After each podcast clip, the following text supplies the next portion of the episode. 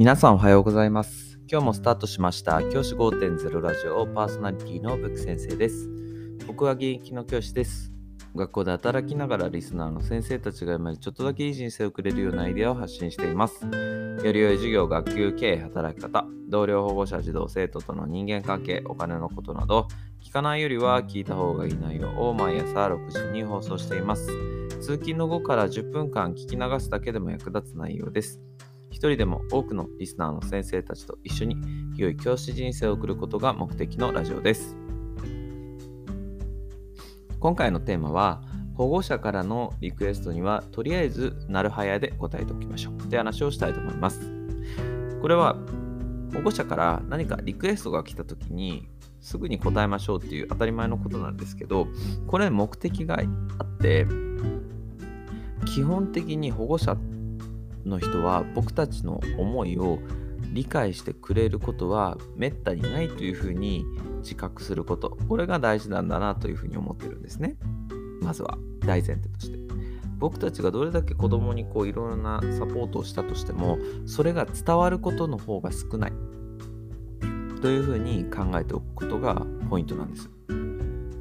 これでま残酷な話なんですけど結構そういうもので僕たちがどれだけですね子どもたちにいろいろなサポートをして学習のサポートをしていったとしてもそれが家庭で話題になることってほとんどなかったりするんですよ。じゃあ僕たちの評価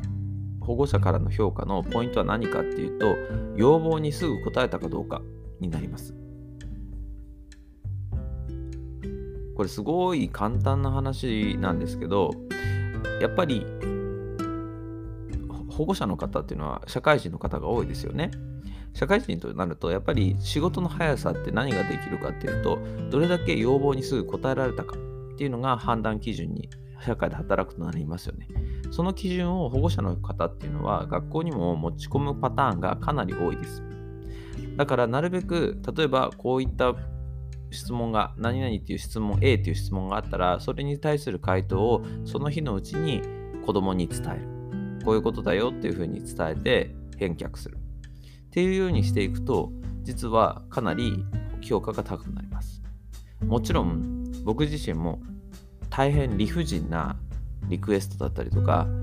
あとはね、書面で書いてくれれば答えやすいものを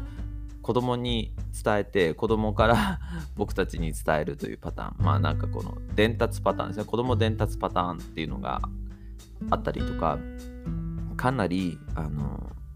なんていうかな、保護者の方の伝える力が不十分なパターンっていうのも正直ありました。まあ、正直に語ると。はい。例えば、あの、保護者の方が、その、僕が担当してる、担任してた子に、その連絡事項を伝えてでそれを僕に伝えてもらうんですけどその伝えてくれた生徒がなかなかですね要点を得ない質問をしてくれるわけですよ。なんかこう、口頭でメモしたんでしょうね。そのメモした内容を僕に伝えるんですけど、なんか、ん？どういうこと？どういうこと？っていう、結局何をしてほしいのかっていうのがわからないような質問がとかがされたりとかがして、その要点を得ないまま質問される、しかも口頭で伝えられるので、よくわかんないまま回答をずっとできないみたいなことがあったりしました。意外と口頭で質問される。先生あの母がお母さんがこういう質問してこいって言われたんですけどこれどういうことですか？みたいな。わかんねえよっていうことが結構あったりとかします。なので僕自身はなるべく早く答えるためにもちろん紙でとかね文書でこういうご質問っていうのはすぐ答えられたりするんですけどそういう口頭での質問の場合は僕もめんどくさいので 時間ももったいないので保護者の方に一言電話するようにしています。それであの今日こういう質問が A 君からあったんですけどこれって結局質問の内容としてはこういうふうなことでよろしかったですかね？みたいな感じで確認をしちゃうようにしています。そうするとあの保護者の方もあ口頭で伝えると生徒を通じて伝えると伝わりづらいんだなっていうこともわかるだろうしこれから先ね何かあったら例えば書面とかあるいはあの電話とかで本人が保護者本人が直接質問してくれよた方がいい分かりやすいんだなっていうことが分かると思うんですよでそして僕らたちとしてもなるべく早く答えられるっていう状態が作れると思うんですね。やはりここってすごく大事なポイントかなというふうに思ってるんです。